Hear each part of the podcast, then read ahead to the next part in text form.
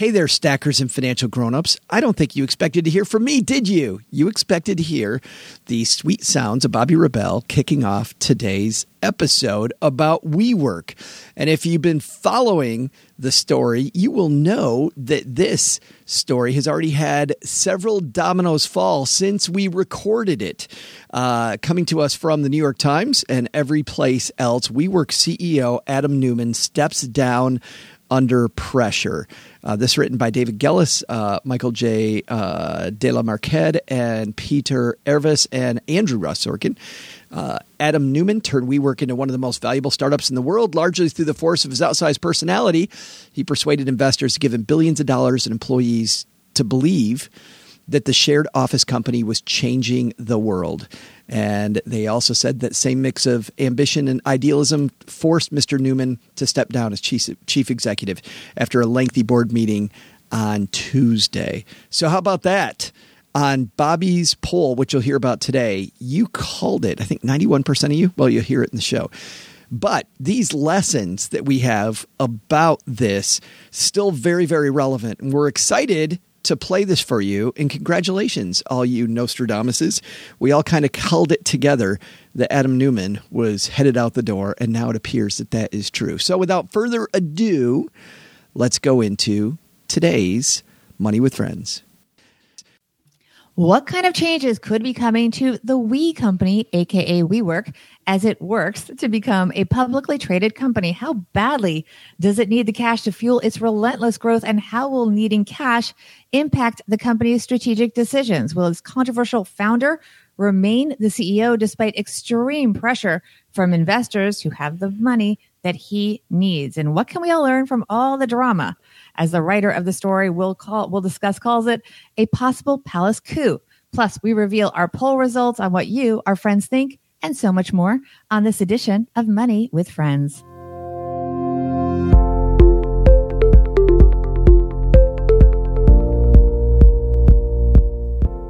Welcome to the Money with Friends podcast. I am certified financial planner Bobbi Rebell, host of the Financial Grown Up podcast, coming to you from my very grown up kitchen in New York City. And coming to you from Detroit, Michigan, where we make the Stacking Benjamin show, I'm Joe Saul-Sehy. This is the Money News Show that includes commentary on recent headlines and stories with thought leaders from across the financial landscape. We break those stories down into what matters to you, our friends, and we leave you with a takeaway to make it your own. And now we do it for you guys six days a week. How about that, Joe? It is incredible. And a solution that works for you seven days a week is Tiller Money. How about that segue, huh? Ninja. Telling you, Ninja. Uh, a new way to automatically track your financial life with spreadsheets, introducing powerful new tools to automatically import your daily finances into Google Sheets or Microsoft Excel with free templates and a user community to get you started. Head to uh, Tiller excuse me, head to stackingbenjamins.com forward slash Tiller, T I L L E R, for more. Almost messed that up, but I think we got it. And one guy who might not have it anymore, aka his job, is the founder of WeWork. Well, let's say he might not have the CEO title. He's doing fine, and he's got a lot of cash uh, from this venture at WeWork. So no one's crying for Adam Neumann, but uh, we're going to talk about his future in the role of CEO and the future of the uh, WeWork IPO. Yeah, let's see who's kicking this off for us today. This is Andy from Derby, Vermont. The Money Talking Party starts now. It's time for Money with Friends. Here we go from Bloomberg. Pressure mounts on WeWork CEO Adam Neumann as board weighs coup. And this is by Gillian Tan, Sarah McBride, and Michelle Davis. SoftBank's Masayoshi Son supports Neumann's ouster as CEO. Bankers are anxiously awaiting the board's next move.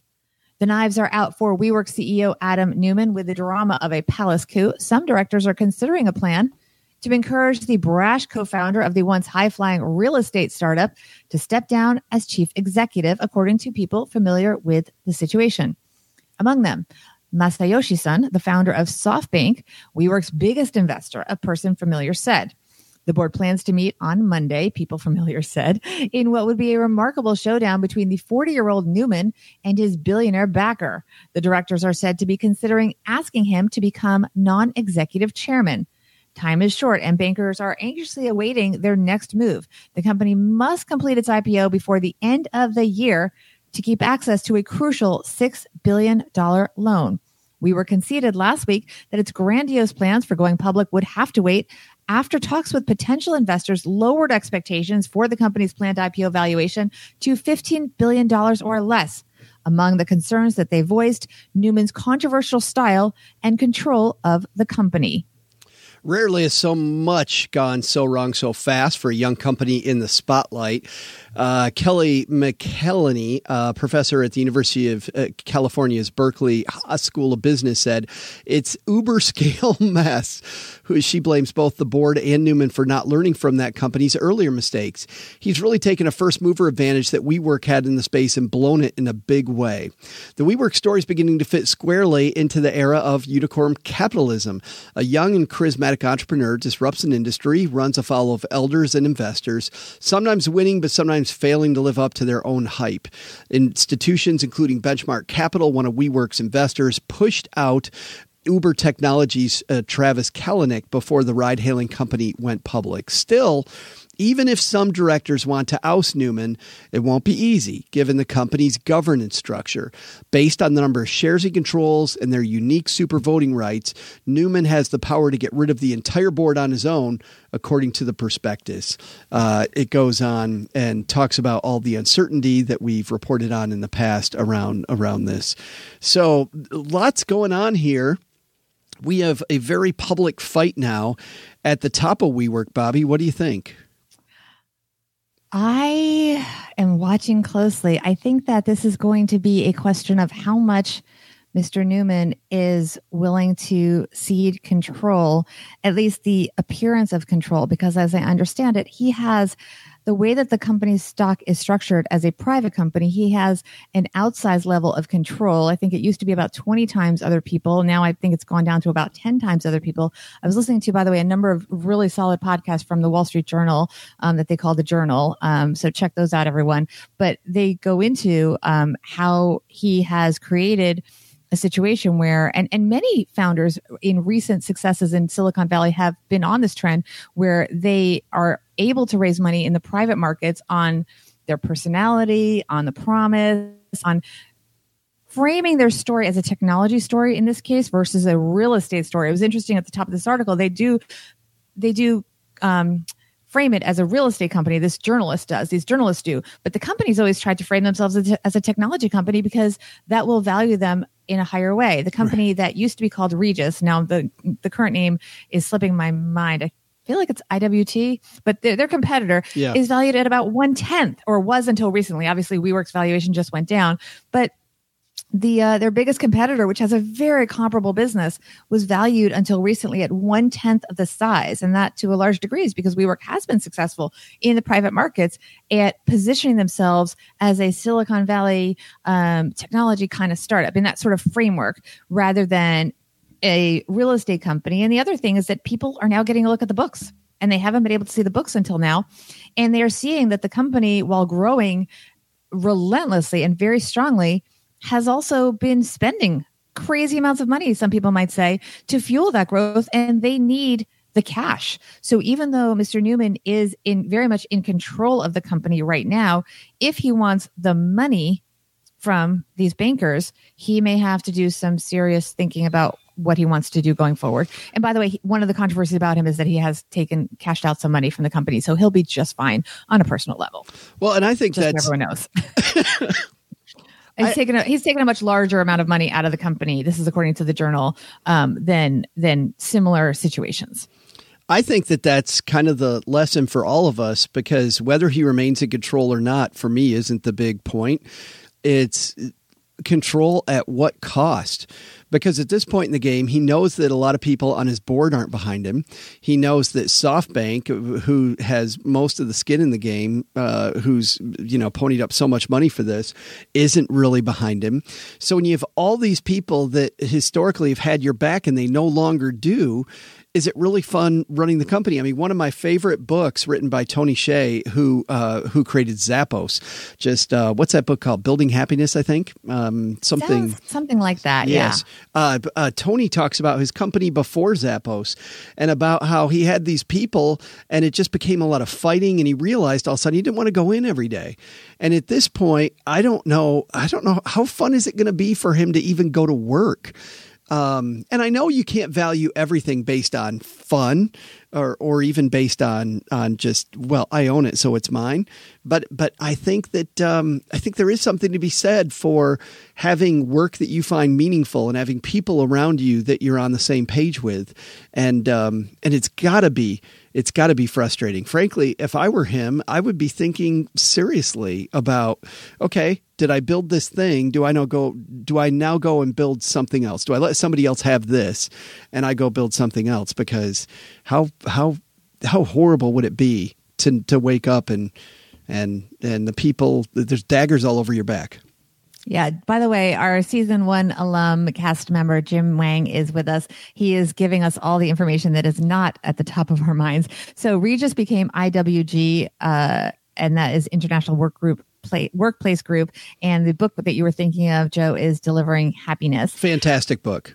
I Just a think he great makes some great points, Joe. But I also want to add that, you know, he's run the business spending a ton of money for growth. And because of that, he now is in a position where he has to look for cash, which is kind of a shame that he's in this position given what amazing work he's done. I mean, whatever the you know all the details are, the the WeWork phenomenon has truly been a disruptor in the industry, and what's been accomplished is phenomenal, but at a cost. And now they're at a point where they are have such spending needs beyond what they are earning.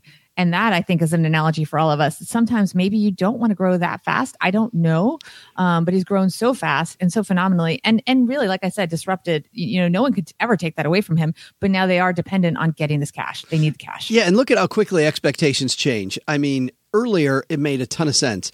Grow the company very quickly, spend a ton of cash to do it. Amazon did it that way, right? I mean, how long did it take Amazon to find any type of profitability? They just kept growing and growing and growing, and people kept saying Jeff Bezos was crazy and that that company was was going to go nowhere. Well, didn't quite happen that way, did it? So, but the second that they decided they were going to go public, all of a sudden you're like, are they a real estate company or are they a tech company? And then the valuations start to come down. And then because of the fact that, uh, you know, some of the uh, PR stuff wasn't handled specifically the way maybe it should have been, there's a, there's a couple missteps. Now all of a sudden, now the, the grumblings from the board start coming out. The grumblings from SoftBank start coming out. Like expectations, when you're dealing with investors, I'll say this just as a former financial planner. When markets were going up, ex- expectations for my clients were one thing. Expectations the minute the market started going down changed immediately. And it was phenomenal. These people who told me that they were the most risky people on earth all of a sudden became the most risk adverse people on earth. And I remember talking to one client about uh, the, the the management of her funds because she had, you know, this is back in the day when there were a lot of active managers in the 90s. I was talking about this manager and here's what's happening. And she looked at me across the table and said, I don't care what's happening. I just need somebody to blame, and I blame you. My goodness. Yes, and Yeah. well, and think about that. We work, WeWork's expectation when they went public started going down, and mm-hmm. all of a sudden, all these people that have big money on the table start getting disgruntled and start going. Yeah. I think we got to fire the founder. You know, I mean, it's just like Yeah. a football team or any sports team when all of a sudden there's some crack in the armor. They don't have a season like they always had. People start start pointing the finger at each other. Money is money's scary that way.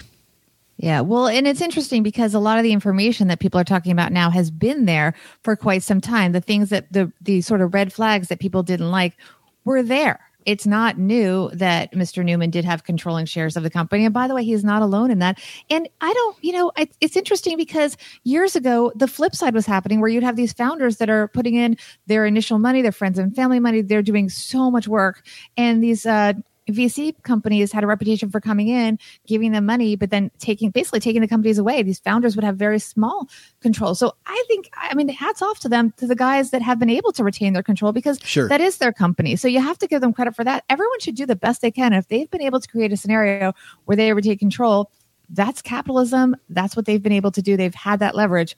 That said, this is not new. They knew that he had this overwhelming control I was of going the private shares. Yeah. And they knew, for example, that he was doing things like buying properties that he owned and then leasing them to WeWork. They knew that he, for example, um, originally he had when they renamed the company the We Company, he owned that trademark and then was licensing it to WeWork. So he was doing these things and nothing to my knowledge was necessarily kept secret. People I think knew about it, but because now we're going to public markets, maybe now it's getting a little more scrutiny.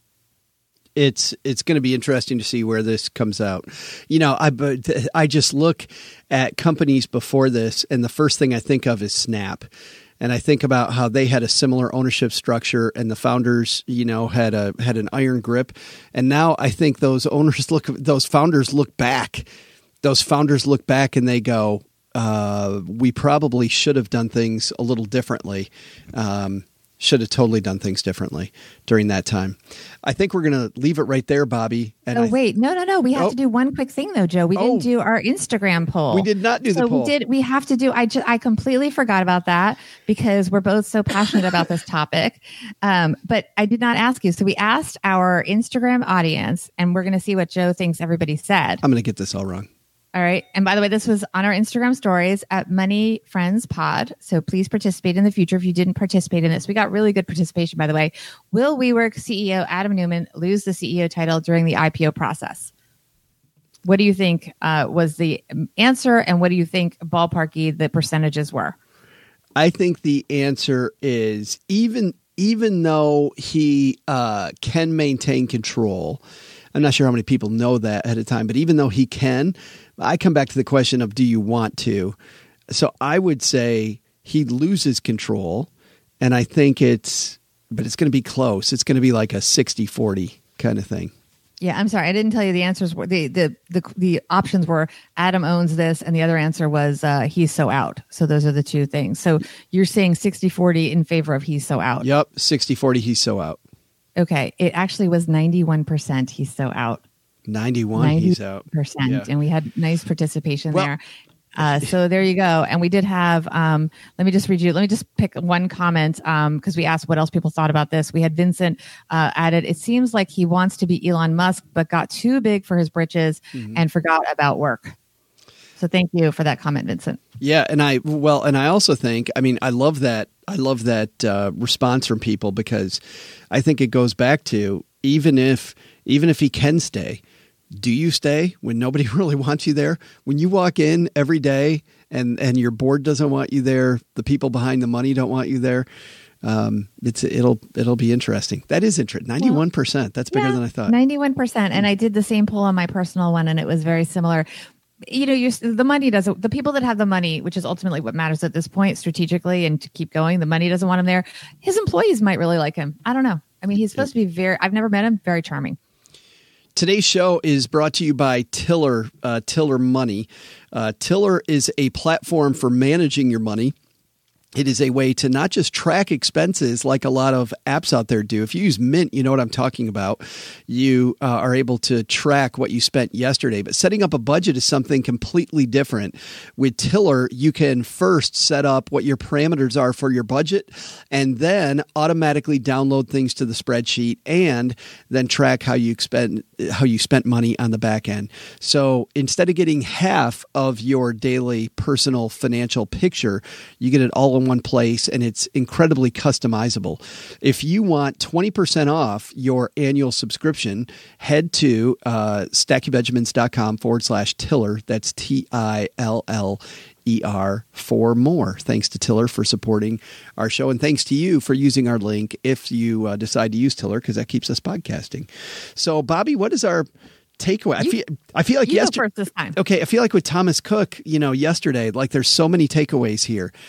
But I think, but I think that Vincent hit it on the head, and that is the idea of hubris and about how important relationships are inside any business. I think my biggest takeaway is that is that no matter how smart you are, no matter how much you have the answers, the bigger your company gets, the more you have to work with people. And understanding how to work with people becomes so incredibly important because the time that you're going to find out that people don't have your back because of maybe past transgressions or maybe your ego or things that have happened, whatever it might be, the time you find that out like now with WeWork, is exactly when you don't want to have that happen. Uh, this couldn't be a bigger horror story for WeWork and for the founder of the company. Whoa, that was intense. Dude. This is what I think. When you are spending more than you have coming in, it can put you in a vulnerable position, and you may have to make decisions based on a need for funding, thereby impacting your autonomy, Mr. Neumann. If it is just you and no one is looking, well, that's one thing. But if you want someone else's help in the form of money, well, things change. WeWork has been extremely successful raising money and pushing the lines on ethics as a private company. But now, with transparency, they will have to adjust to the spotlight. Uh, so true. It's funny because uh, we have uh, we do this in front of a Facebook audience, and I think uh, you and Mike are on the same page, Bobbi. He says starting a company is different than scaling, and much different than sustaining. Uh, very, very similar thought there. Thanks to everybody for hanging out with us today, whether you're listening or you are uh, hanging out with us on Facebook making the podcast. Thanks to everybody who's left us a review of the show. We appreciate that. And Bobbi, if people want to take part in our polls or hang out with us on social media, how do they find us? At Money Friends Pod on both Instagram and on Twitter. And definitely stay close to the Instagram stories if you want to participate in our polls and get a possible shout out on the show. And coming up on Thursday, our new lineup for the next four months of uh, of thought leaders, and I can't wait for you to see who we have coming to the show. It's going to be so fun. All right, that's going to do it. Uh, on behalf of my friend Bobbi Rebell from Financial Grown Up, I'm Joe Saul-Sehy. We'll see you next time back here at Money with Friends. This show is created and hosted by Joe Saul-Sehy and Bobbi Rebell and is a joint venture of BRK Media LLC and Stacking Benjamins LLC, copyright 2019. Our engineer is Caden Thompson, and for a list of our friends who appear on the podcast, head to our website, moneywithfriendspodcast.com. You can also check out our schedule for upcoming recording sessions so you can join us and be part of the show. As with anything, remember you shouldn't take advice from any of us or any other video or podcast without first talking to your financial advisor, and that the people in this episode are here for your and their entertainment purposes only. I'm Joe's mom's neighbor Doug, and we'll see you back here next time with a real episode of Money with Friends.